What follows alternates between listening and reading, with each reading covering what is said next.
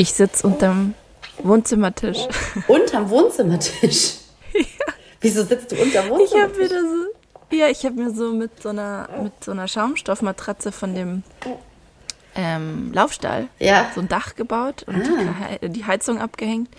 Jetzt habe ich hier so ein Tonstudio. Das Lustige ist, ich passe genau drunter, außer der Dutt, den ich immer oben auf dem Kopf habe.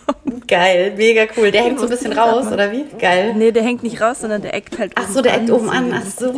Ach so. Ja, ich stehe irgendwie auf der... Geil, dass du gesagt hast. Ja, sagt schon. Ich stehe auf der Luftpolsterfolie, weil das... ich stehe ja hier im Kinderzimmer von meiner Tochter und das ist unfassbar chaotisch. Und ich habe jetzt das Telefon in dieses Kallax-Regal gelegt. Also ich habe auch nämlich an diese Schranksituation gedacht, die ja beim Aufnehmen eigentlich ganz gut ist. Aber ja, mal schauen. Zwischen Folien und Polsterfolie klingt gut, genau. Ja. Also wenn es zwischendurch gut, knallt, wundere dich nicht, wenn hier so peng von unten so kommt. Ja, dann. Ich fand es auch lustig, dass du gesagt hast, Moment, ich hole mir noch einen Kaffee, dann können wir loslegen, weil ich habe hier auch noch einen Kaffee stehen. Natürlich. Voll gut. Ja, das Problem ist nur, dass ich jetzt... Ja, sag du? Hört man die Dunstabzugshaube? Nee, hast du die wieder laufen? Ja, da pennt der Kleine halt drunter. Sehr gut. Ja, ist ja bei uns auch so mit Dunstabzugshaube und das war ein super Tipp auch von dir hier über Spotify, diesen Kanal mit der Dunstabzugshaube. Ja, genau, richtig, ja. Wenn gar nichts geht, nachts, zack, wird's angeschalten und dann... Voll. Ja. Wobei ich das Gefühl habe, ich penne dann sogar schneller ein als sie, weißt du, mit diesem Gerausch. Das ist auch nicht das Schlechteste. Nee, das ist auch nicht das Schlechteste. Ja, total. Ach, schön. Gut, schön, dich zu hören. Ich bin total aufgeregt. Ich bin voll aufgeregt, weil hier, also Staffelbeginn war ja theoretisch schon, aber jetzt ist ja das wirklich allererste Mal, dass wir wieder aufzeichnen und es fühlt sich einerseits an wie Fahrradfahren und andererseits wie irgendwie das erste Mal Fahrradfahren. Absolut. Absolut. So ein bisschen eiernd, aber fangen wir an, oder? Ja, fangen wir an, total.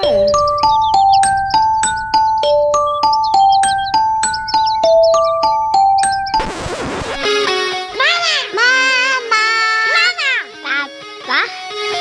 Julia Irländer und Eveline Kubitz sprechen mit Gästen über das Leben mit Kindern.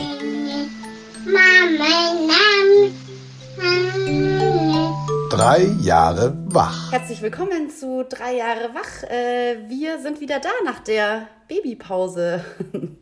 Ja, was sich irgendwie gleichzeitig kurz und gleichzeitig lang anfühlt. Ich weiß auch nicht, das ist ganz absurd. Aber ich freue mich total, dass wir loslegen, Julia. Und ich finde auch, man kann jetzt einfach mal sagen, wir sind auch ganz schön...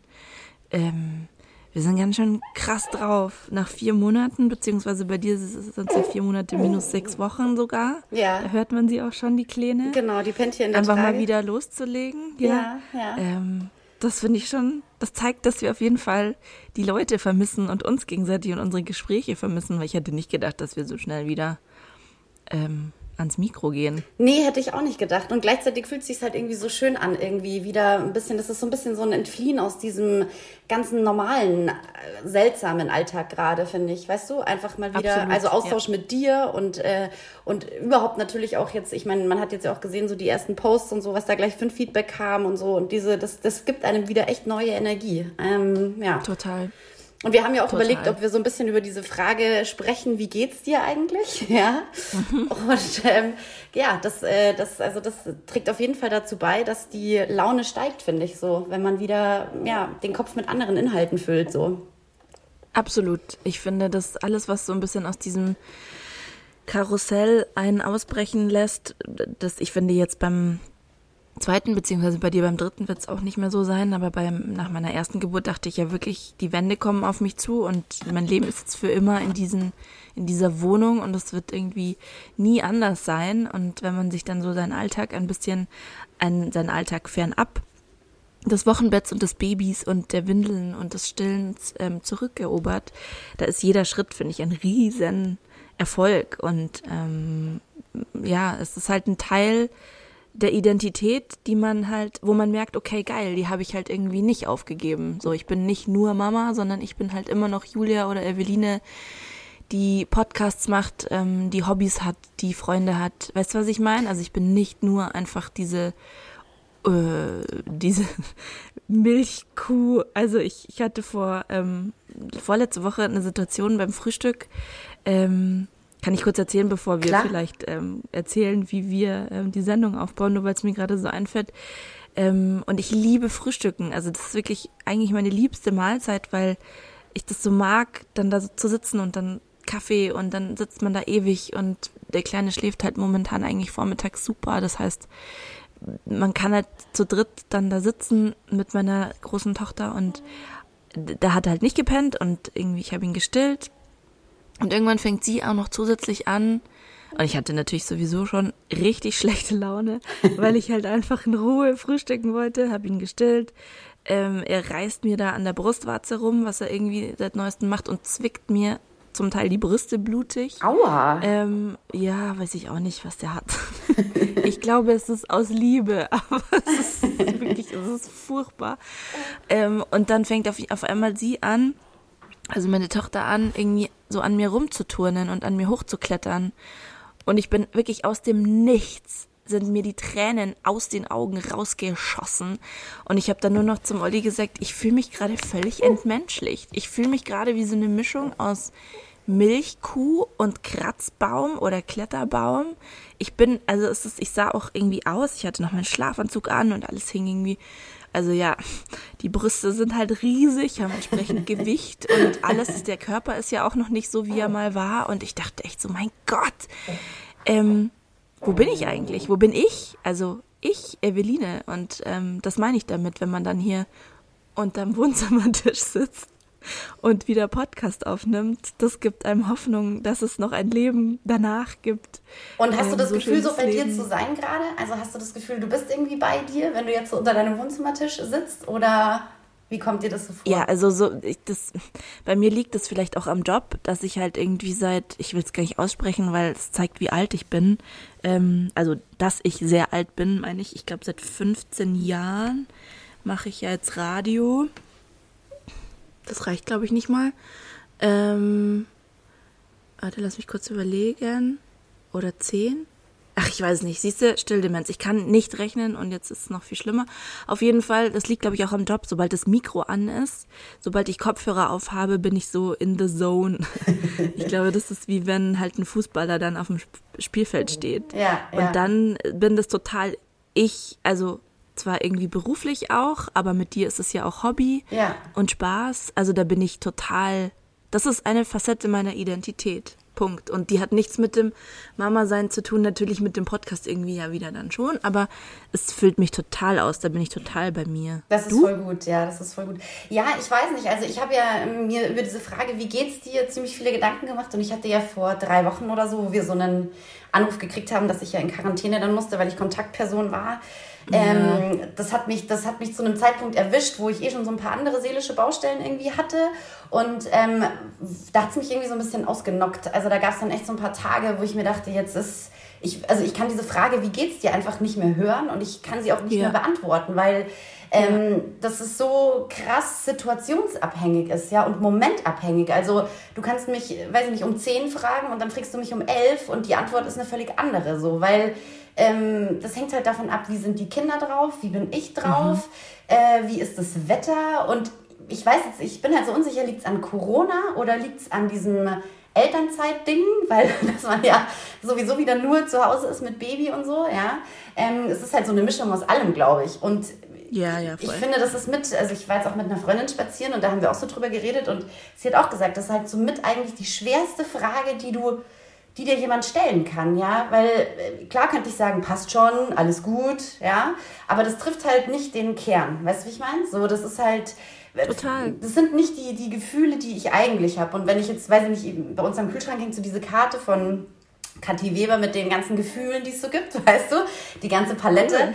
Und da denke ich mir halt, da gibt es eigentlich viel mehr Ausdrücke dafür. Dann müsste ich in einem Moment sagen, erschöpft, frustriert, glücklich, euphorisch, weißt du so? Also deswegen kann ich diese Frage, wie geht's dir, so schwer beantworten. Und irgendwie, deswegen weiß ich gerade auch nicht, bin ich bei mir, keine Ahnung, weil sich alles so nach so viel anfühlt und alles ist aber auch so anders als sonst. Und eigentlich ist es ja auch total wenig.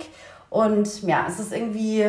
Ich weiß nicht, ich habe eher so das Gefühl, ich stehe so ein bisschen außerhalb von mir und guck halt so drauf, weißt du? Und ja, dann kann man eher so als Außenstehende beobachten, geht's mal besser, geht's mal schlechter, so, oder genau, weißt du, wie ich meine? Ja, ich weiß total, was du meinst.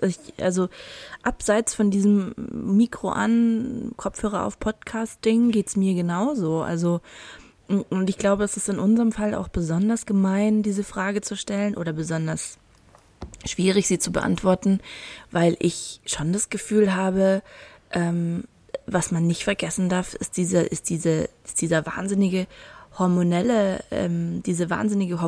Achterbahnfahrt, die wir gleichzeitig auch einfach gerade fahren. Und das Gemeine finde ich an so einem weiblichen Körper generell, also Stichwort PMS und was weiß ich, aber gerade alles, was in Verbindung mit Schwangerschaft, Wochenbett, Geburt, Stillzeit steht, du hast ja wir haben ja kein Display irgendwo am Arm, wo ich sehen kann, okay, meine Hormonwerte sind jetzt so und so, ja. Deswegen geht's mir jetzt, weißt du, so, ja, also alles total, in unserem total. Leben können wir irgendwie monitoren und sehen, okay, draußen hat so und so viel Grad, mein Paket ist da und da gerade, was weiß ich, dann kriegt man eine Nachricht aus dem Kindergarten oder ein Foto, dem Kind geht so und so, der Mann schreibt, ja, Arbeit ist so und so, aber ich weiß nicht, was in mir gerade abgeht, ja, chemisch, chemikalisch, das stimmt. Nicht, ob das der richtige Ausdruck dafür ist, aber so, das heißt, ich stehe zum Teil im Haus und mir geht's total gut vormittags, ich singe vor mich hin,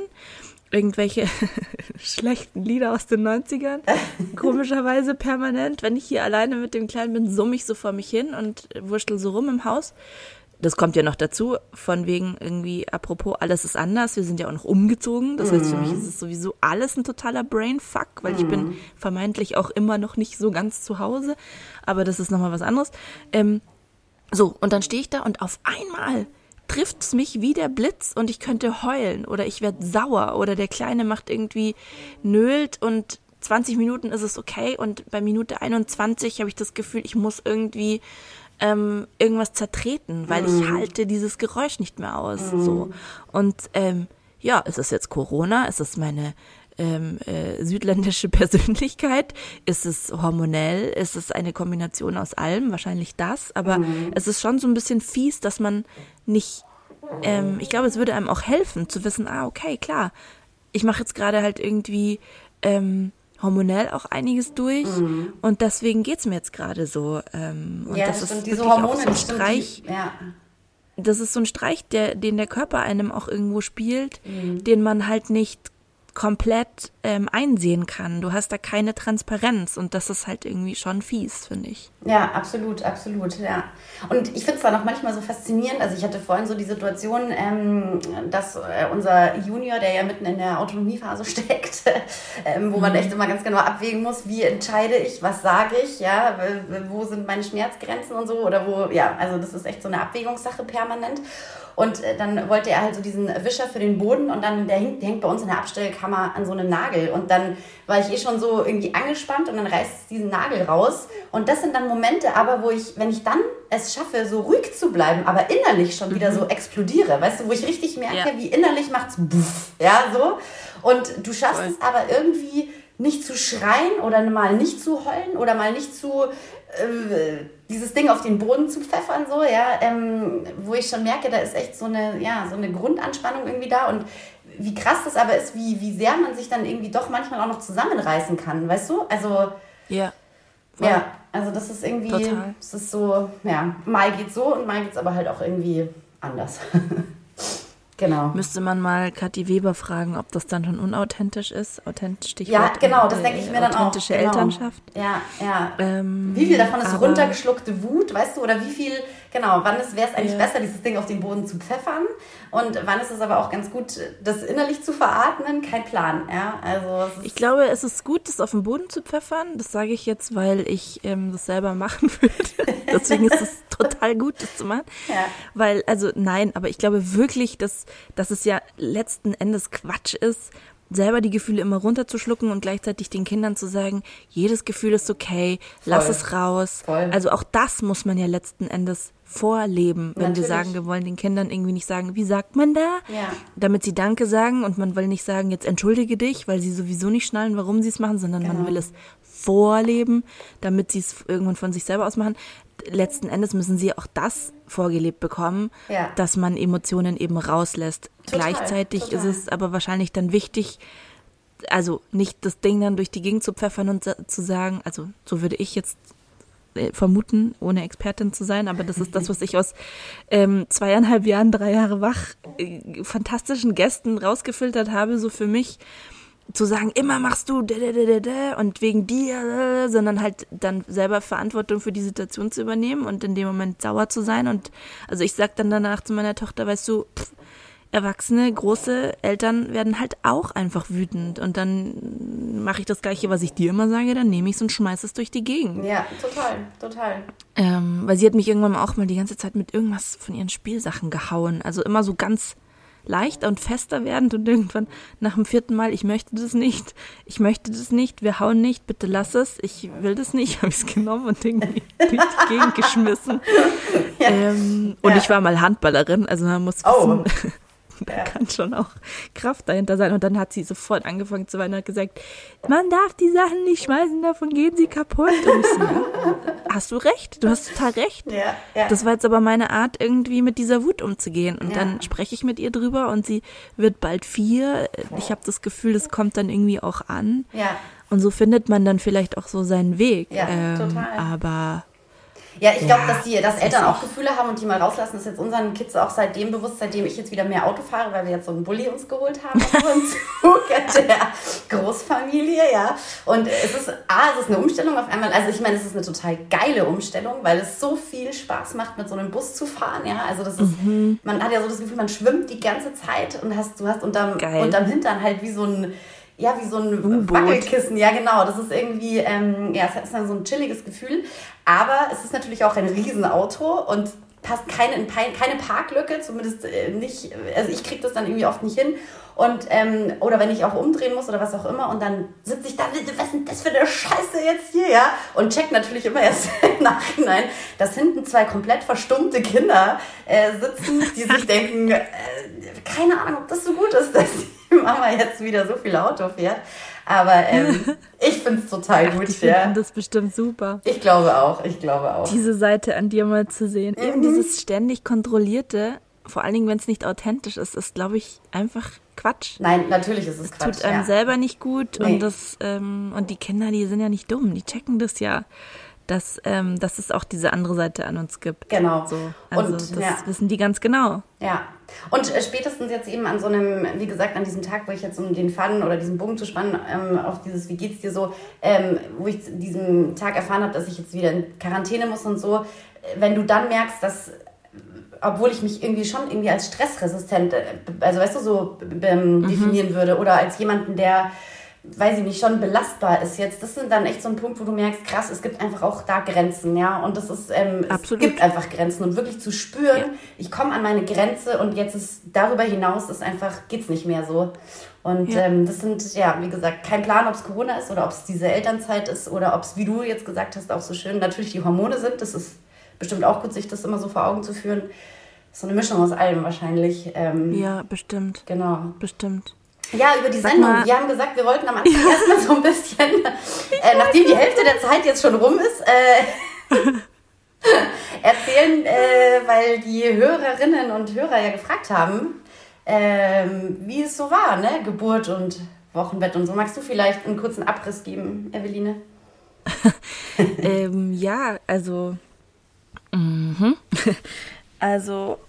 Ich überlege gerade, genau, also es kam natürlich einerseits die Frage, wie war die Geburt?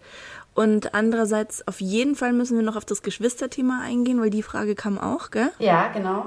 Nur um mal kurz anzukündigen, genau, worüber wir gleich noch sprechen werden. Ja, also wie war's? Ich hatte ja letztlich Anfang Januar dann einen geplanten Kaiserschnitt.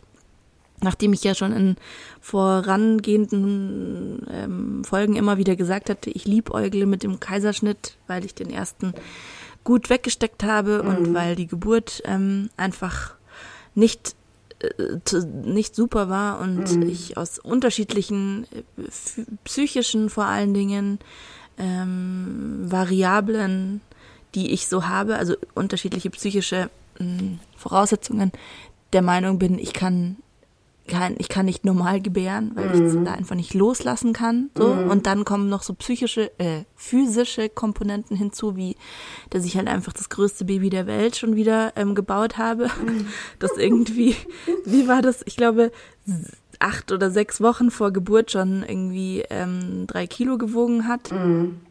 Oder, weiß ich nicht, bei der Hälfte der Zeit, ich weiß nicht, auf jeden Fall war es wirklich absurd groß und schwer schon, kann mich schon gar nicht mehr erinnern.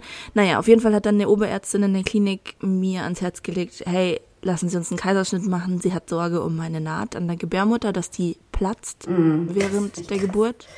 Ja.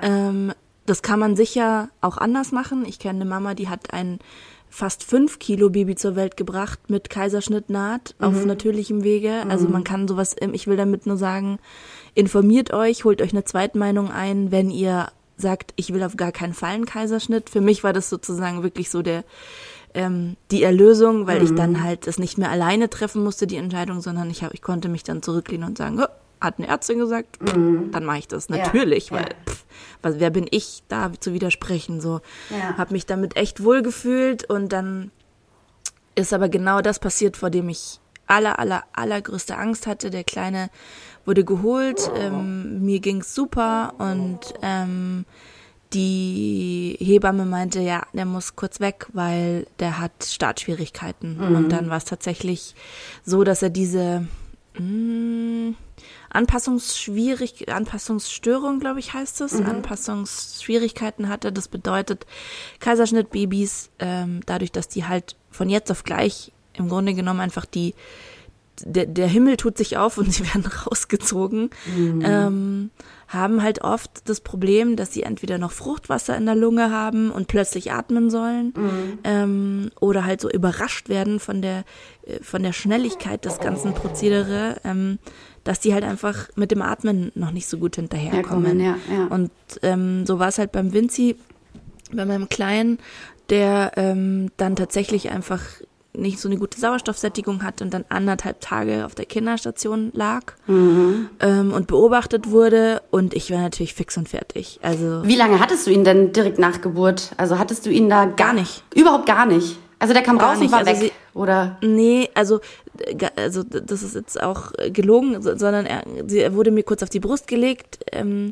Ich war natürlich total glücklich, weil bei meiner Tochter habe ich diesen Moment gar nicht mehr so präsent, weil nach 27 Stunden Geburt plus Kaiserschnitt ich dann so daneben und weg war, dass ich das so genießen konnte bei ihm. Und dann hieß es aber plötzlich, die Farbe gefällt uns nicht, wir nehmen ihn mal mit. Und dann kam die Kinderärztin, dann durfte ich ihn nochmal sehen, nachdem sie mich zugemacht hatten.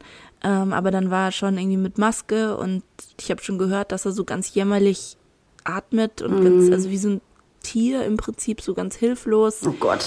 So, ja, so, wie sagt man, so juchzt oder schluchzt. Und dann habe ich ihn nochmal kurz gesehen und sein Händchen gehalten und dann haben sie ihn weggefahren. Oh nein, oh Gott. Und dann haben sie gesagt, ich muss kurz, ich weiß gar nicht mehr, Sie müssen ihn kurz untersuchen und dann darf ich zu ihm. Und ich habe halt irgendwie ungefähr alle 10 Minuten gefragt, wann darf ich, weil ich wollte natürlich auch anlegen.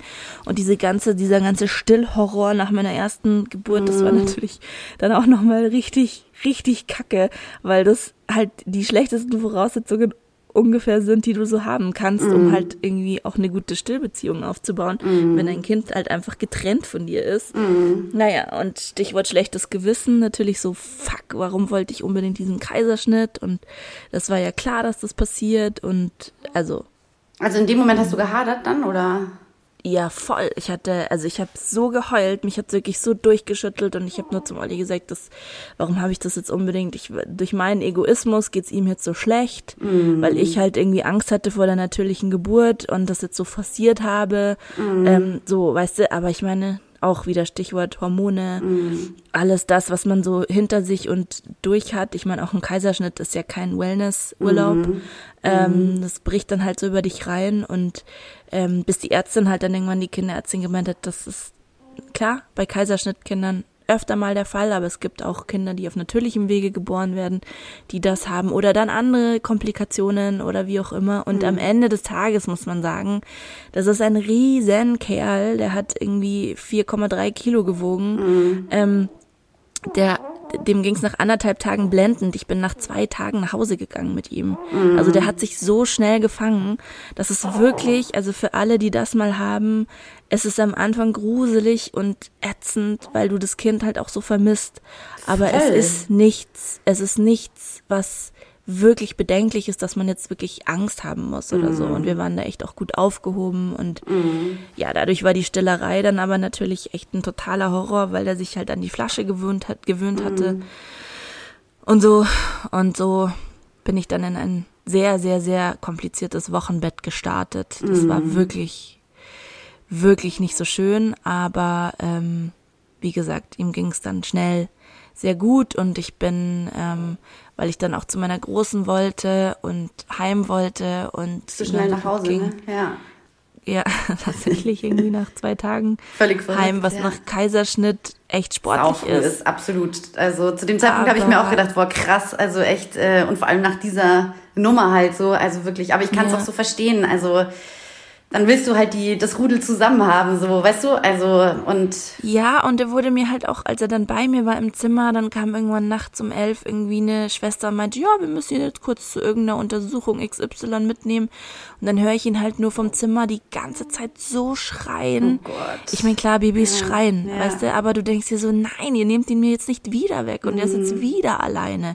Weil du hast ja auch, also auch nach der Geburt, mich hat's auch so durchgeschüttelt, weil diese Vorstellung von, der liegt jetzt da auf dieser Station und ich weiß nicht, geht da sofort jemand hin, wenn er schreit, wer tröstet ihn, wer kümmert sich um ihn, auf jeden Fall nicht ich und das ist falsch, es ist einfach so falsch und ja, deswegen bin ich auch tatsächlich, also ich wurde in der Früh um 9 war der Kaiserschnitt und ich bin abends um 9 im Prinzip oder 8 haben sie mir den Katheter gezogen, weil ich gesagt habe, ich will aufstehen und ich will morgen in der Früh sofort selber zu ihm gehen, weil ich wollte nicht abhängig davon sein, dass mich irgendjemand hinschiebt, dass ich warten muss.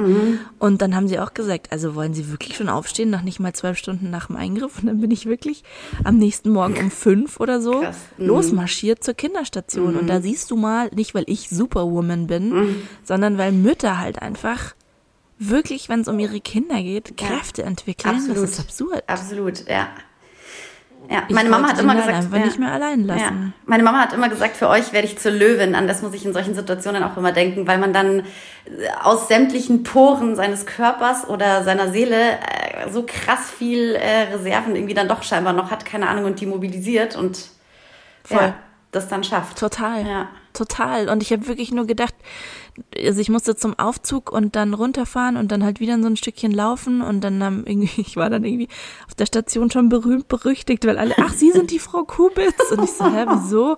Ich dachte schon, ich habe irgendwas oder irgendwas ist krass schiefgelaufen oder wie auch immer. Ja. Und dann hat nur irgendwie ein Pfleger, der total nett war, gesagt, nein, es reden nur alle darüber, wie Sie hier schon durch die Gegend laufen. Krass, ach Gott. Und dann musste ich echt so, also ich musste wirklich auch nochmal so heulen, weil diese Mütter, die wirklich so fix und fertig mit ihren kleinen Mini-Spritzchen mit 0,01 Milliliter Kolostrum zum Aufzug wanken und humpeln, um ihre Kinder auf den Intensivstationen zu füttern. Da habe ich echt gedacht, mein Gott, ey, das ist alles, das ist so ein trauriges und gleichzeitig wunderschönes Bild, weil du halt irgendwie, alle zieht's halt zu ihren Babys und man will halt seine Babys füttern und du streichst halt aus das bisschen, was du hast und bringst es deinem Baby irgendwie, es ist, das war irgendwie surreal und sehr, sehr hart, aber alles gut gegangen. Und ich meine, bei dir war es ja nicht weniger... Ja, also ich habe tatsächlich gerade an dem Moment, wo du gesagt hast, also weil unsere Geburten waren ja, glaube ich, völlig unterschiedlich so, wie Geburten halt. Unterschiedlicher könnten sie nicht sein. Nee, genau. Und tatsächlich gibt's eine Parallelität, sagt man das so, weil du ja gerade meintest, du hast dann gehadert und hast dir gedacht, warum wollte ich das so und mein Egoismus. Und das hatte ich ja auch, weil ich ja unbedingt diese Hausgeburt wollte.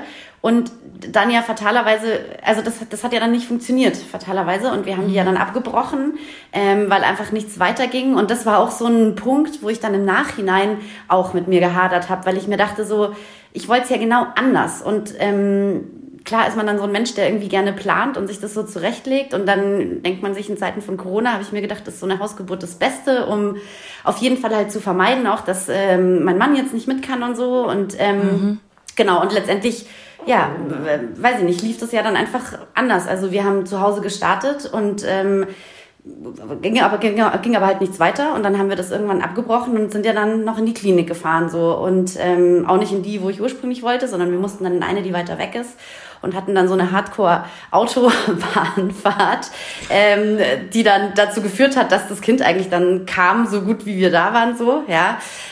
Also das hat dann irgendwie alles in Bewegung gebracht. Ja, aber wir waren halt einfach, also ich war ja saumäßig krank zu dem Zeitpunkt. Ich bin ja morgens aufgewacht um 4 und hatte so Hardcore-Halsschmerzen, und das war halt, glaube ich, schon so, das hat mit dazu beigetragen halt, dass ich halt einfach nicht die Kraft hatte, und das habe ich halt irgendwann einfach gemerkt. Und sie war ja auch jemand, die war ja ewig lang erst in Querlage, weißt du, dann ist dieser Kopf irgendwie nicht ins Becken, und dann ist sie bei dieser Geburt halt auch irgendwie einfach ewig nicht, also als wollte sie nicht auf die Welt kommen, so, die war ja auch 10 Tage über Termin, und das war irgendwie so, keine Ahnung, vielleicht weil es jetzt so eine Schwangerschaft war, die irgendwie völlig anders war, als man sich das so vorgestellt hatte, oder halt auch einfach, ja, nicht geplant, und dann aber auch so eine schöne Schwangerschaft gewesen ist. Und ich weiß noch, wie ich mit unserer Hebamme sozusagen von der Hausgeburt, wie wir bei uns im Badezimmer stehen, und diese Phasen während den Wehen, obwohl das schon krasse Wehen dann teilweise waren halt so entspannt und irgendwie, keine Ahnung, ich habe dann gesagt, das ist ja auch so ein Abschied jetzt, weißt du, es ist jetzt so ein Abschied von dieser absolut definitiv letzten Schwangerschaft, ja. Ja. Und keine Ahnung, vielleicht war das, hat das psychisch bei mir einfach so einen kleinen Riegel vorgeschoben, dass... Weiß auch nicht. Also dann denkt man ja im Nachhinein so viel drüber nach, woran lag es jetzt, dass es nicht geklappt hat, und keine Ahnung, und was war der Auslöser, meine Gedanken, ist es das Baby, ist es ein Zusammenspiel, keine Ahnung. Und ja, und das war aber auf jeden Fall, da habe ich genauso gehadert wie du jetzt vielleicht dann in so einem Moment, dass ich halt damit gehadert habe, hätte ich es doch gleich einfach anders entschieden, weil bei uns war natürlich das Ende vom Lied dann, dass wir dadurch, dass wir alle irgendwie krank und erkältet waren, wir waren morgens zwar noch beim Corona-Test, der auch negativ war, allerdings hätten wir für die Klinik einen PCR-Test gebraucht, und das hat ja dann dazu geführt, dass mein Mann nicht mit rein konnte, so, und ich dann alleine in diesem Kreissaal bin, genau, wo halt alle vermummt waren, ja, total. Alle vermummt und doppelt Maske und dieses Plastikvisier, und also das war halt einfach so, ich weiß nicht, also unsere Tochter ist geboren und wurde in die Arme von so Astronautinnen gelegt, ja, also einfach eine schräge Situation, ja, und auch dieser Moment natürlich, der war eigentlich der schlimmste, und das ist der, wo ich eigentlich, jetzt inzwischen geht's nach fast 3 Monaten, aber wo ich anfangs echt immer in Tränen ausgebrochen bin, wenn ich allein schon dran gedacht habe, wenn halt dieses Baby dir auf die Brust gelegt wird und du bist halt ganz alleine, so, ja, es ist halt niemand da, der diesen Moment mit dir teilt, ja. Also von den vermummten Gestalten mal abgesehen, aber die fangen natürlich nicht das auf, was dein, so. Und genau, und da war es für mich natürlich auch so, dass ich mir dachte, fuck, ja, hätten wir doch gleich die Klinik gemacht, ja, und nicht das mit der Hausgeburt, dann, hätte er mit dabei sein können, dann hätten wir das alles irgendwie anders planen können, hätte, weißt du so. Und wie geht's dir jetzt damit? Jetzt geht's mir total gut damit. Also jetzt ist es zwar immer noch so, wenn ich im Badezimmer stehe, denke ich mir schon, da war eine krasse Wehe und da, weißt du, und wir haben ja wirklich alles Erdenkliche versucht, ja, also alle möglichen Positionen und keine Ahnung, an das denke ich schon. Und mir fehlt natürlich dieser Glücksmoment dann zu Hause, weil das Endergebnis sozusagen ist ja dann erst in der Klinik passiert, ja. Ich weiß auch nicht, vielleicht bin ich halt einfach nicht dazu gemacht. Ich meine, bei jeder Geburt, das ist jetzt 3 Geburten gewesen, und bei jeder saß ich entweder im Krankenwagen oder im Auto auf dem Weg irgendwo hin. Und vielleicht ist das, keine Ahnung, gehört das so dazu bei mir. Ich weiß nicht, dass es halt, vielleicht war das zu entspannt, weißt du? Vielleicht brauche ich da so einen Prozentsatz an Action, ich weiß es nicht, ja, aber... jetzt ist es, glaube ich, im Endeffekt auch so, wie du sagst, letztendlich geht's ja drum, geht's dem Baby gut, ja. Yeah. Und das ist natürlich auch der Moment gewesen, wo ich hier zu Hause, als unsere Hausgeburtshebamme gesagt hat, sie glaubt, wir ziehen halt diese, also wir zögern diese Verschiebung in die Verlegung in die Klinik nur noch hinaus, ja, wo ich gesagt habe, dann fahren wir jetzt, ja, weil du natürlich dann auch irgendwann kriegst du ja auch Angst, dass man es nicht mehr schafft, dass ich es alleine nicht schaffe und du zu Hause ja dann auch nicht die Möglichkeiten hast, dieses Kind zu holen, absolut. So, ja, genau, absolut, ja. Und genau, und das ist natürlich dann klar frustrierend auf der einen Seite und auf der anderen Seite überwiegt natürlich dann schon am Ende dieses Gefühl, das Kind ist gesund und die Herztöne waren dann gut, als wir in der Klinik waren und von dem Moment an war das auch so, ja, genau, jetzt ging es dann irgendwie so, ja. Ich habe ja dann auch Schmerzmittel gekriegt in der Klinik und das war jetzt im Vergleich zu den anderen beiden Geburten, wo ich das nicht hatte, war das schon... Das war einfach geil, weil ich irgendwie ich habe so eine Energie wieder zurückfließen gespürt in meinen Körper, weißt du, so wo ich gar nicht mehr wusste, dass die irgendwie noch da ist, weil ich mich so fertig gefühlt habe und dann kriegst du halt über einen Tropf habe ich halt irgendwas gekriegt, ich weiß gar nicht was und dann auf einmal hast du richtig gemerkt, wie die Kräfte wiederkommen so und das war nach wie vor anstrengend und weiß ich nicht, irre, diese Wehen zu veratmen, aber du hattest halt einfach, es ging halt besser, es war mehr Kraft da, um das halt zu machen so. Ja.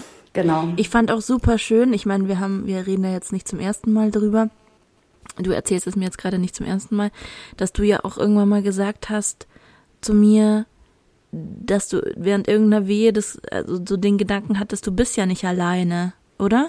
Sondern ihr seid ja zu zweit. Ja, ich hatte eigentlich eher mein Mantra während der Geburt war dieses, war eher das, was wir ja auch mit der Barbara Vorsamer hatten, dieses radikale Akzeptanz, ja. Also ich habe mir bei den letzten Wehen habe ich mir nur gedacht so, ich kann es jetzt nicht ändern, ja. Und als mir der Gynäkologe gesagt hat, ich diskutiere das jetzt nicht mit Ihnen, Ihr Mann kann nicht mit, ja. Wäre ich natürlich am liebsten aus der Haut gefahren, ja, bist natürlich in einem Moment oder in einer Situation, wo das gar nicht geht, unter Presswehen so, aber es war gleichzeitig auch so dieser Gedanke, ich kann es jetzt nicht ändern, ja, also ich muss es jetzt so hinnehmen, ich kann da jetzt gerade nichts tun, was diese Situation verändert so und das war eher so dieses, was ich mir wirklich bildhaft bei jeder Wehe gesagt habe und ich glaube, ich konnte es halt nur mir sagen, weil ich halt irgendwie Schmerzmittel hatte und diese Kräfte halt hatte, so, weißt du, also das war so klar dann alles am Ende. Und und dann waren wir halt einfach, bei uns war dann natürlich genau das Gegenteil, wie es bei euch war. Ich hatte natürlich das Baby, aber halt sonst auch niemanden so, ja. Also es war, wir waren halt dann einfach ganz alleine, ganz lange so. Und also auch dieses Bonding nach dem, ich weiß nicht, wie das bei euch beiden dann war. Also war der Olli noch eine Weile wahrscheinlich da, oder, nach Geburt? Ja, der war schon da, aber es war, wie gesagt, hat ein bisschen gedauert, bis wir den Kleinen gesehen haben. Und das Problem war, also das riesengroße Problem war, auch wieder wegen fucking Corona, dass, also der Kleine lag auf der Kinderintensivstation, nicht weil er es gebraucht hätte, sondern weil, also die normale Station hätte es auch getan, aber es gab keinen Platz. Und, aber auf der Kinderstation wäre es genauso gewesen. Wegen Corona durften die Kinder und Babys pro Tag nur von einer Person Besuch empfangen. Maximal also eine Stunde oder sowas auch, oder? Wahrscheinlich. Nee, egal wie lange, okay. Aber halt nur eine Person, um halt sozusagen da jetzt keine große Fluktuation an verschiedenen Menschen zuzulassen. Ja. Und das heißt, der Olli, oder wir haben natürlich entschieden, dass ich diese Person sein werde, weil ich muss ihn ja dringend irgendwie permanent oder so viel wie möglich anlegen, weil sonst hat es ja gar keinen Sinn, das Stillen zu probieren. Das heißt, der Olli hat ihn tatsächlich bei der Geburt kurz gesehen, ihm einmal die Hand gestreichelt und dann ihn nicht mehr gesehen, fast 2 Tage lang. Ach krass. Solange er halt auf der Station lag, weil er nicht, also... Das ist total krass. Der Olli ist ja normalerweise ein super ruhiger, pragmatischer Typ, der wirklich, also sowas von ausgeglichen und ruhig. Und der ist am 2. Tag echt zu dieser Kinderstation, weil irgendeine andere Pflegerin oder Krankenschwester dann meinte, ja, passt schon, fragen Sie doch mal, vielleicht geht's ja doch oder so. Und dann haben die gesagt, nein, auf keinen Fall. Und der hat dann wirklich gesagt, ich habe mein Kind noch nicht gesehen und im Arm gehabt. Und da, ich habe den gar nicht wiedererkannt. Und dachte so, krass, also logisch ist es ihm wichtig, aber so kenne ich ihn gar nicht. Also er durfte ja während Corona auch zu keiner einzigen Vorsorgeuntersuchung oder zum Ultraschall bei der Frauenärztin und da hat er immer gesagt, er kennt da sowieso nichts, ihm ist das nicht so wichtig. Und da war ich immer so, oh Mann, andere Männer sind da irgendwie dann, haben dann Tränen in den Augen und zelebrieren das so mit und der sitzt zu Hause und ihm ist das eigentlich wurscht. Ja. Und in dem Moment, wo es aber wichtig war, habe ich gemerkt, war so ja krass, ihm geht es so nah, und das war schlimm. Also das war schon total schlimm. Gleichzeitig war das irgendwie so ein bisschen so ein, ich habe zu meinem Sohn viel, viel, viel schneller ein wir sind ein Team und wir schaffen das zusammen Gefühl entwickelt, als damals zu meiner Tochter, wo ich so fertig war, dass ich 4 Tage nur gebraucht habe, um mich irgendwie zu regenerieren und sie die ganze Zeit beim Olli war und die zwei irgendwie so ein Team wurden, bin ich echt immer runter zu ihm und war so, okay, du bist mein Baby, ich muss auf dich aufpassen und so, also und war sofort so, okay, ich bin deine Mama, wir kriegen das hin, wir schaffen das, ich passe auf dich auf. Und bei ihr war ich halt echt noch so damals selber so eine Patientin ewig und konnte da nicht so präsent sein. Und deswegen, ja, hatte alles Vor- und Nachteile, aber die Situation an sich war natürlich schlimm. Uns beide ist, ja, genau, wegen Corona. Also, ja. Also auch das einzige Gute bei uns war dann auch, mit Corona war dann, dass sie ja von mir auch keinen Negativ-PCR-Test hatten. Das heißt, ich hätte, also weil erst war der Gedanke, ich kann nach 6 Stunden nach Hause, wäre aber nachts um 1 gewesen und wir hätten dann für die Großen irgendwie wieder jemanden gebraucht, der aufpasst und es waren ja sowieso alle krank, ja, es waren alle erkältet und ich habe dann irgendwann gesagt, nee, du, bleib du bitte zu Hause, schlaf dich aus, ich will morgen nach Hause, ich brauche dich fit, weißt du so. Und ja, klar, es ist scheiße, weil er jetzt schon bei der Geburt nicht dabei sein konnte, dann nochmal zu sagen, wir schieben das nochmal raus. Aber das war einfach so eine Vernunftsentscheidung, zu sagen, das Wichtigste ist jetzt, dass wir alle schlafen. Ja. Und genau, und dann war ja das Gute, dass sie von mir diesen Test nicht hatten und ich sozusagen auf der Wochenbettstation ein Einzelzimmer gebraucht hätte, was es nicht gab. Und dann bin ich im Kreißsaal geblieben. Und da wollten sie mich natürlich dann morgens um 6, aber schnellstmöglichst raus haben. Genau. Und dann, konnten wir uns um 8 halt, dann konnte ich nach Hause und dann hat der Marc uns abgeholt.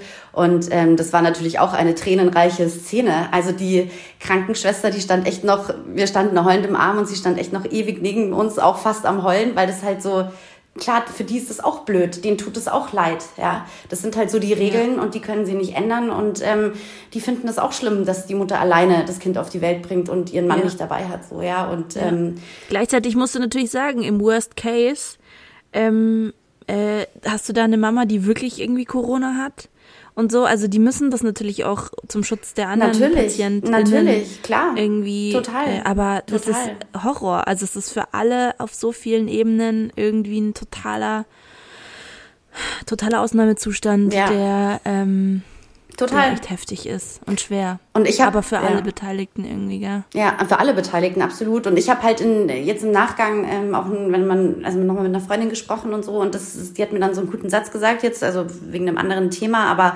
der halt auch so vieles passt, weil sie gesagt hat, die Herausforderung ist halt so, diesen Kontrollverlust halt auch aushalten zu können, so, ja. Und der beschreibt für mich halt so, also der hilft mir so oft, weil der irgendwie, also A, beschreibt der wirklich mein Kernproblem oder halt so, glaube ich, die Tatsache, warum ich manchmal hadere, wie es mir so geht, ja, weil mir das so schwer fällt, so einen Kontrollverlust, glaube ich, auszuhalten. Und das ist ja mit dieser Hausgeburt genau das Gleiche, dass du dir überlegst, oder mit jeder Geburt oder mit egal was, ja, dass du dir überlegst, das ist mein Plan, ja, und das ist so hätte ich es gerne, ja, und dann stellst du fest, du kannst gar nichts planen, ja, und das Leben ist halt so, geht halt dann Wege und nimmt Kreuzungen, an die du vorher gar nicht gedacht hättest, ja, und keiner hätte daran gedacht, dass Kind Nummer 3 einfach nicht kommt, ja, so, sondern, weiß ich nicht, ja, das, jeder war halt so drauf eingestellt, das geht wahrscheinlich recht schnell, ja, und, dann ist es halt anders gelaufen, so, genau. Ja, ja. Jetzt haben wir die Geburten und haben schon fast eine Stunde gequatscht. Wir brauchen dann so ein Part 2 fürs Wochenbett. Genau. Ja. Wochenbett strikes again. Ja, genau. Ja, also wir können ja auch mal bei Instagram rumfragen, wie detailliert die unsere HörerInnen das gerne noch hätten. Ja. Alles zum Thema Wochenbett und so weiter. Ich glaube, ich würde tatsächlich dazu tendieren, diese Geschwisterfrage einmal kurz zu besprechen, oder? Weil die halt konkret auch kam. Absolut, ja. Und also zumindest in meinem Fall ist es ja auch eine große Facette des Wochenbetts. Ich glaube, die Frage konkret war, wie macht man's, oder? Also bei der Hörerin ist irgendwie Geschwisterchen, also Kind 2 auf dem Weg, unterwegs und die Frage war, wie macht man das? Kann man in Ruhe stillen, wie schafft man gleichzeitig genau. Bedürfnisse und so, genau. Ja. Das erste nicht zu vernachlässigen und so weiter. Ja. Wie war es bei euch? Oder wie ist es bei euch? Sag du vielleicht als erstes mal, weil ich meine, bei mir ist es ja so, Kind Nummer 3 ist ja so, dass da hatten wir diese Erfahrung ja schon mal, dass du gleichzeitig Bedürfnisse hast. So, wie ist es bei dir so, Zweifachmama? Das ist ja, finde ich, so die erste, das erste Mal, dass man in dieses Kind mehrere wollen was von einem, weißt du, so gestoßen wird. Also ich fand es am Anfang echt schlimm. Ich fand es also wirklich absolut furchtbar, weil ich hatte ein sehr schlimmes Wochenbett, finde ich, emotional einfach. Ich habe eben, wie gesagt, diesen Horror mit der Stillerei jedes Mal wieder aufs Neue. Und es war halt diesmal leider wirklich immer noch furchtbar. Und wenn du dann halt noch ein Kleinkind hast, das die ganze Zeit was von dir will, beziehungsweise diese nachgeburtliche Geschwisterkrise durchmacht in all seinen Auswirkungen, also sprich um Aufmerksamkeit buhlt, irgendwas durch die Gegend schmeißt, sich an dich schmiegt, als einfach irgendwie mit dieser Situation versucht umzugehen, dass alles anders ist. Und du versuchst einfach nur zu stillen und das Kind, also das Baby spaltet dir irgendwie die linke Brustwarze und du sollst trotzdem irgendwie noch fürs Große da sein. Also ich hatte einfach im Prinzip kein Wochenbett, weil ich so sehr versucht habe, wenn ich nicht gerade stille, für die Große da zu sein, um das aufzufangen, dass ich im Prinzip darüber verloren gegangen bin. So, und das lag auch maßgeblich daran, so toll ich das Buch finde, das du mir geschenkt hast, von Das gewünschteste Wunschkind, das Geschwisterbuch, glaube ich, heißt es. Da ist aber halt davon die Rede, dass diese nachgeburtliche Geschwisterkrise für das große Kind ist, vom Gefühl her, wie betrogen werden. So, weil man bringt jemand, also es ist wie wenn der Olli jetzt sagen würde, hier, ich habe jetzt eine jüngere Frau gefunden, die wohnt jetzt bei uns und hab die doch lieb, so ungefähr. So fühlt sich das halt für die Großen an. Und für mich ist dieses Betrogenwerden ein Gefühl, was mein Leben lang für mich das Schlimmste auf der Welt war, wo ich immer gesagt habe, wenn mir das passiert, dann bin ich einfach weg. Da frage ich keine einzige Frage mehr, packe ich meine Sachen und bin weg. So, das müssen wir mal in einer anderen Sendung behandeln, woran das dann liegt, dass das bei dir so ist. Das müssen wir mal... Ja, können wir total gerne machen. Auf jeden Fall. Aber verstehst du, deswegen habe ich die ganze Zeit sie angeschaut und dachte, mein Gott, du fühlst jetzt gerade dieses Gefühl und dadurch konnte ich so... Also ich war im Grunde die ganze Zeit so eine offene, klaffende Wunde. Einerseits noch dieses kleine Trauma der Geburt und Getrenntsein und der Kleine hängt an sämtlichen Schläuchen und wird da irgendwie die ganze Zeit gepiekst und Blut abgenommen und was weiß ich und alles piepst an diesen Monitoren. Und ich kann das nicht verarbeiten. Andererseits sie, die mir so leid tut, dann Baby Blues und so weiter.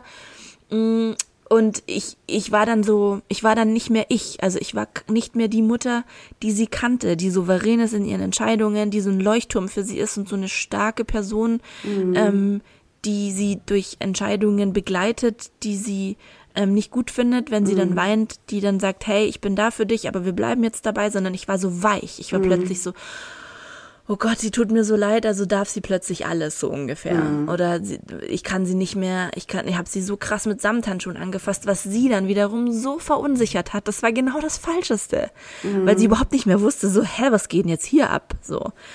Aber klar, das war das Wochenbett, das war sozusagen die Phase, wo alles aneinander und wieder zusammen und durcheinander ruckelt und sich in irgendwelche geordneten Bahnen zurückschubsen muss. Was ich damit sagen will, nach fast 3 Monaten, was ich damit sagen will, ist, man muss da echt lieb zu sich sein, weil es ist eine krass harte Zeit und es wird besser. Und ich empfinde es jetzt als viel besser, weil ich jetzt wieder zu mir gefunden habe, zu der Mutter, die ich bin und die ich sein will. Und dadurch ist es trotzdem noch unfassbar anstrengend. Aber ich muss immer wieder an Nora Imlau denken. Das war wirklich so ein super Tipp. Ich sag der Großen, ich bin gleich für dich da, ich mache jetzt erst das und dann bin ich bei dir. Und wenn ich ihr das erkläre, warum ich jetzt keine Zeit habe, aber dass ich gleich also nicht gleich oder in 10 Minuten oder danach oder sofort oder wie auch immer, weil das halt ein Zeitraum ist, den sie sich überhaupt nicht vorstellen kann, sondern ich sage ihr die konkrete Tätigkeit. Ich mache jetzt XY, ich still jetzt den Kleinen. Danach bin ich sofort für dich da. Oder du bringst ein Buch und ich lese dir währenddessen was vor. So, und ich habe das Gefühl, das findet sie natürlich immer noch nicht geil, aber sie kann sich total gut, sie gewöhnt sich, also es wird so zur Gewohnheit. Sie fühlt sich gesehen halt auch, das ist ja dieses... Sie fühlt sich gesehen und sie kann immer besser damit umgehen, auch mit dieser Warterei. Sie muss halt jetzt plötzlich immer warten. Und das muss man auch selber als Mama erstmal verarbeiten. Das ist halt jetzt für die Große schwierig. Ja. Und es wird. Also ich finde, es wird, aber es ist unglaublich anstrengend. Ja. Ja, also bei mir war das damals ja, also ich würde, so wie du es jetzt erzählst, würde ich sagen, ich habe es fast noch schlimmer irgendwie erlebt, weil ich hatte halt einfach, bei mir hat das viel länger gedauert, bis ich dieses schlechte Gewissen ablegen konnte. So. Also ich hatte einfach so lange das Gefühl, ich vernachlässige halt meine große Tochter, ja, weil jetzt die Nummer 2 irgendwie da ist. Und ich meine, klar, unser Sohn war jetzt natürlich auch kein Baby, der hat nicht viel geschlafen, der musste permanent geschuckelt werden. So. Also das heißt, es gab halt so wenig Momente, wo man jetzt ihr ungeteilte Aufmerksamkeit schenken konnte. So. Deswegen hatte ich halt so nonstop ein schlechtes Gewissen und das hat echt lange gedauert, bis ich das so ablegen konnte. So. Genau, und das ist jetzt zum Beispiel, jetzt mit Nummer 3, habe ich das halt gar nicht mehr. Ja? Also jetzt ist das so, ich finde die Umstellung von 2 auf 3 finde ich so viel leichter als von 1 auf 2. Also das ist irgendwie, natürlich ist es wieder ein Kind mehr, ja, und ich empfinde es auf keinen Fall so, von wegen, die läuft jetzt mit, ja, und das passt schon. So ist es gar nicht, weil das ist natürlich auch ein Wesen, was Bedürfnisse hat, die befriedigt werden wollen und sie ist halt einfach ein Mensch mehr, ja, also es ist ganz klar.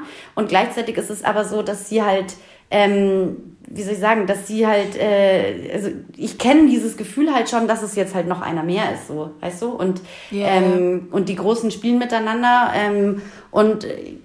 das ist einfach das ist einfach für mich eine viel leichtere Umstellung, so. Also wer sich überlegt, ein drittes Kind anzuschaffen, geht natürlich jetzt vielleicht nur mir so. Ich empfinde es auf jeden Fall leichter, weil halt, genau, weil man das halt schon kennt, dieses mehrere wollen was von einem und genau. Ich finde es total lustig, weil du bist jetzt schon, glaube ich, die Dritte, die mir das sagt, dass die Umstellung von 2 auf 3 echt besser ist. Also hier mein Freund, der uns damals was erzählt hatte zu seinem Adoptivbruder, erinnerst du dich? Weiß ich noch, ja. Die haben jetzt inzwischen auch 3 Kinder. Und das fand ich so witzig, weil er gesagt hat, nach dem ersten Kind hat er sich gedacht, also nachdem das erste Kind da war, hat er sich gedacht, was habe ich eigentlich davor mit so viel Freizeit gemacht? Nach dem zweiten Kind hat er sich gedacht, was habe ich eigentlich davor mit so viel Freizeit gemacht? Und nach dem dritten Kind hat er sich gedacht, naja, wir hatten ja keine Freizeit mehr. Ja, genau, deswegen war die Umstellung nicht mehr so krass. Genau, und das ist für mich total nachvollziehbar, weil ich hasse diesen Spruch, ein Kind ist kein Kind. Total, ich hasse den so sehr, weil das ist einfach... Es negiert völlig die Lebensrealität von Eltern, die ein Kind haben. Ja. Jetzt, wo ich aber ein zweites habe, kann ich irgendwo verstehen, worin dieser Spruch wurzelt, nämlich eben, was habe ich so davor mit so viel Freizeit gemacht? Wenn ich jetzt mit nur einem Kind unterwegs bin, denke ich mir so, oh, ich fühle mich so leicht, weil es natürlich eine Steigerung ist. Das heißt nicht, dass nur ein Kind nicht anstrengend ist, aber bei 2 bist du halt einfach nicht mehr in der fucking Mehrzahl als Erwachsene.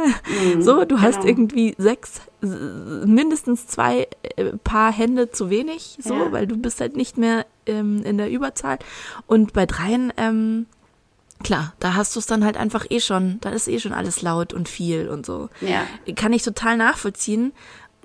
Zumal man, finde ich, von Geburt zu Geburt oder von Kind zu Kind ruhiger und entspannter wird mit dem Baby, oder? Findest du auch? Ja, total. Also das auf jeden Fall auch. Und man wird auch, wie soll ich sagen, also oder mir geht's so, man wird irgendwie so risikofreudiger, ja. Also wenn ich habe das jetzt schon ein paar Mal gemerkt, wenn ich irgendwie draußen bin und dann, also unsere Große, die fährt eh schon alleine Fahrrad irgendwie hier durch die Gegend oder also bei uns in der Wohnanlage halt so. Aber wenn auch dann der Junior irgendwie mal ausbüchst, dann mache ich mir natürlich Gedanken und versuche aber mir gleichzeitig zu sagen, das wird schon irgendwie jetzt gut gehen, weißt du, weil ich halt gerade vielleicht am Stillen bin oder irgendwie Kind brüllt und mein Fokus gerade ganz woanders ist. Also das ist so, ich versuche halt dann irgendwie entspannter zu sein oder irgendwie mir zu denken, das wird jetzt schon hinhauen, weil ich gar keine andere Möglichkeit mehr habe. So, weil es sind halt dann zu viele und man muss permanent gucken, wo sind eigentlich alle? Sind noch alle da? Also so, alle am Leben, genau. Okay, ja, so. Keins kaputt. Genau, keins kaputt. Es ist mit Sicherheit, glaube ich, schon auch eine Frage des Alters auch. Also wenn ich jetzt mir denke, also keine Ahnung, dass der Altersabstand jetzt viel weniger gewesen wäre jetzt, ja, also bei uns waren es jetzt 4 Jahre zu Nummer 2. Wenn da jetzt nur 1 Jahr oder so oder 1,5 dazwischen sind, dann weiß ich nicht, ob es dann auch so leicht ist oder ob die Umstellung auch so ist, dass man halt denkt, es ist leichter. Genau, weil dann ist es natürlich nochmal was anderes, je kleiner die Kinder sind, das glaube ich schon, dass es einfach dann einfach nochmal anstrengender ist so. Weil jetzt die Großen ist halt wirklich die, keine Ahnung, die brauchen mich nicht mehr, wenn sie aufs Klo gehen, so, das machen sie alles alleine und dann ist es natürlich viel leichter, wie wenn ich permanent da auch noch hinterher sein müsste, so, ja. Genau. Oder 2 Wickelkinder oder so. Genau, total. Alter Schwede. Oder mehrere zum Mittagsschlaf oder was auch immer, also dieses, wenn je kleiner die sind, glaube ich schon, dass es umso schwieriger ist, ja. Wobei natürlich jetzt auch die Großen streiten und dann hat man auch, denkt man sich auch, wäre es schön, noch mehr Ressourcen zu haben, um halt sie bei solchen Konflikten auch begleiten zu können. Die habe ich halt momentan dann auch nicht, ja. Also weil, ja, so ist es. Ich muss noch ganz kurz was sagen, was für mich, bevor wir die Stunde knacken, was für mich eine unglaubliche Erfahrung ist, die ich wirklich unfassbar schön finde. Ich habe ja schon diverse Male erzählt, dass mein Start in die Mutterschaft recht holprig war und ich dann aber über das erste Jahr mit meiner Tochter wirklich diese Liebe natürlich explodiert ist, die aber halt nicht von Tag 1 war. Es war kein Hollywood-Wochenbett und keine Hollywood-Beziehung zwischen uns beiden, dass man das Kind anschaut und sagt, das ist die größte Liebe, die ich je empfunden habe, von Sekunde 1 an, weil ich halt einfach überfordert war mit allem. Und das Krasse ist echt bei Nummer 2, wenn du, es ist dadurch, durch diese Entspanntheit, die du angesprochen hast, bei meiner Tochter war ich permanent in Panik und Angst über Monate hinweg. Was, wenn das passiert, jetzt atmet sie noch, habe ich das falsch gemacht, habe ich dies falsch gemacht, geht sie mir jetzt kaputt? So, das hat sicher auch mit meiner psychischen Konstitution zu tun, dass ich da sehr, sehr, sehr lange gebraucht habe, um souverän zu werden und um zu vertrauen, es wird schon alles gut werden und so weiter. Dadurch, dass ich das jetzt bei dem Kleinen jetzt nicht mehr habe, ist so viel Raum für andere Gefühle da. Voll schön, ja. Wie eben halt einfach diese unfassbare Liebe. Und das ist total schön, also das ist wunderschön. Gleichzeitig wirklich stehe ich auch manchmal da und ich fange aus dem Stand an zu heulen, weil ich mir denke, es ist so gemein, dass ich das bei ihr nicht empfinden konnte, weil es hat ja nichts mit der Person zu tun. Es hat ja nichts damit zu tun, dass ich sie als Baby weniger oder als Neugeborenes weniger geliebt habe, sondern einfach, dass dieser Raum so eingenommen wurde von so viel Angst und Überforderung und dieser plötzlichen Verantwortung, die man übertragen bekommt für so ein Wesen, die einen absolut ins Schwimmen bringt, wenn nicht sogar irgendwie ins Ertrinken, in meinem Fall. Und diese Leichtigkeit, mit der man das auch machen kann, die war mir überhaupt nicht bewusst. Und jetzt wirklich, wir sind halt einfach ein Team, der Kleine und ich, seit Tag 1. Und das kannte ich nicht. Und also nur nochmal, um allen irgendwie, die jetzt mit Nummer 2 schwanger sind oder planen oder wie auch immer, Mut zu machen, denen es vielleicht ähnlich ging, weil ich bin absolut nicht die Ausnahme, das weiß ich. Deswegen sage ich das hier auch so offen. Ja. Es gibt viele, viele, viele Frauen, die davon erschlagen sind und sich so überfordert und einfach ohnmächtig fühlen mit dieser Situation. Ja. Und das ist bei Nummer 2, es hat das Potenzial, wirklich so wunderschön zu sein, dass selbst ich, die mit Worten arbeitet, das kaum in Worte fassen kann, weil einfach der Raum da ist für so viel positive Gefühle, wenn diese Ängste und diese Überforderungen einfach weg sind oder nahezu weg sind. Verstehst du, was ich meine? Absolut, absolut. Ich habe das jetzt tatsächlich bei Nummer 3 in einer ähnlichen Form, weil ich jetzt das Gefühl habe, bei ihr kann ich halt so das sind dann die Momente, wo es mir so gut geht, weißt du, wenn ich sie anschaue, und ich würde das auch als Team beschreiben bei uns auf jeden Fall, und das, weil man so diese schönen Seiten so krass jetzt genießen kann, also weil du weißt, oder weil ich jetzt weiß, sie ist krank, sie wird wieder gesund, das ist los, das wird sich auch wieder verändern, ja, also die sind ja so robust, und ich weiß jetzt einfach, dass dann so schnell nichts kaputt gehen kann, ja, und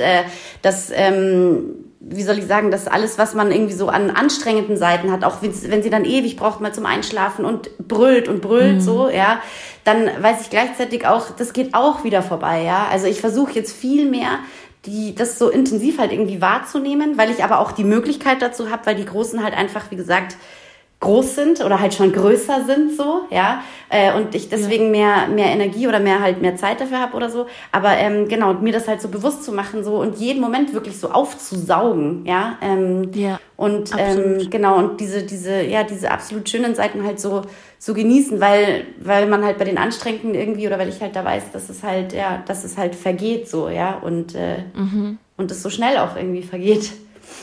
Absolut. Ja. Ja, schön, Mensch. Das freut mich voll, Eveline, dass du es jetzt so, wie soll ich sagen, ja, auch so genießen kannst einfach so. Und das für dich so eine positive Veränderung halt ist zum ersten Mal. Es ist immer wieder echt abgefahren, wie ambivalent und, ja, 50 Shades of Emotions.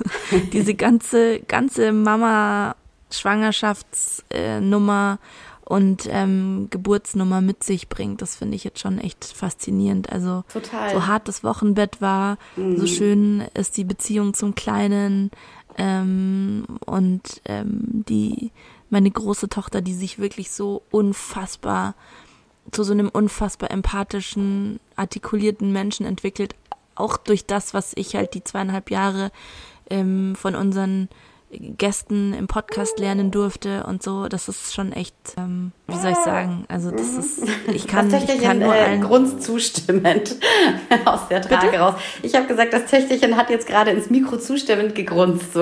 Ja, die Kleine meldet sich jetzt gerade auch schon. Sehr schön. Ich glaube, die Babys sind der Meinung, genug gelabert. Und 50 Shades, finde ich, weißt du, deswegen ist es doch schwierig zu sagen, wie geht's dir, weil es ist einfach nicht ein fucking Gut, sondern es ist von frustrierend und erschöpft, genau, zu, es sind mindestens 50 Gefühlsfacetten, die da reinspielen, und absolut. Ja, deswegen. Also man müsste eigentlich antworten, wie viel Zeit hast du? Genau, richtig. Ja, richtig, genau. Oder halt, wie es so eine Freundin von mir ganz süß gefragt hat, der ich während der Quarantäne so eine angemotzte Sprachnachricht geschickt habe, so, es ist alles scheiße und ich will nicht mehr gefragt werden, wie es mir geht, ja. Die dann ganz süß nur meinte so, willst du es gar nicht mehr gefragt werden oder nach der Quarantäne wieder so? Nur für mich zur Info, genau, damit ich Bescheid weiß. Fand ich so süß und herrlich. Und dann, genau, ich habe dann nur gesagt, gar nicht mehr. Ja. Aber genau. Wie viel Zeit hast du, ist eigentlich eine gute Frage. Oder eine gute Antwort. Schön. Ja. Also ich bin gespannt, wie es nächsten Monat wird, wenn wir dann wirklich einen richtig echten Gast haben. Und wieder im Studio sind. Und zwar einen richtig tollen Hammergast, aber das verraten wir dann in den nächsten Wochen. Genau. Auf Instagram, das heißt, das ist einmal mehr ein Grund, uns zu folgen. Zwinker, Zwinker. Ja. Und genau, hinterlasst uns doch super gerne Kommentare, Feedback, schreibt uns Mails, wenn ihr nicht bei Instagram seid. Eine Bewertung bei Apple Podcasts hilft uns total. Wir freuen uns so sehr, wieder da zu sein und das wieder zu machen. Also, absolut. Wie schön. Danke fürs Zuhören, wie schön. Wir hören uns in 4 Wochen. Bis bald, macht's gut. Bis dann. Tschüss. Ciao.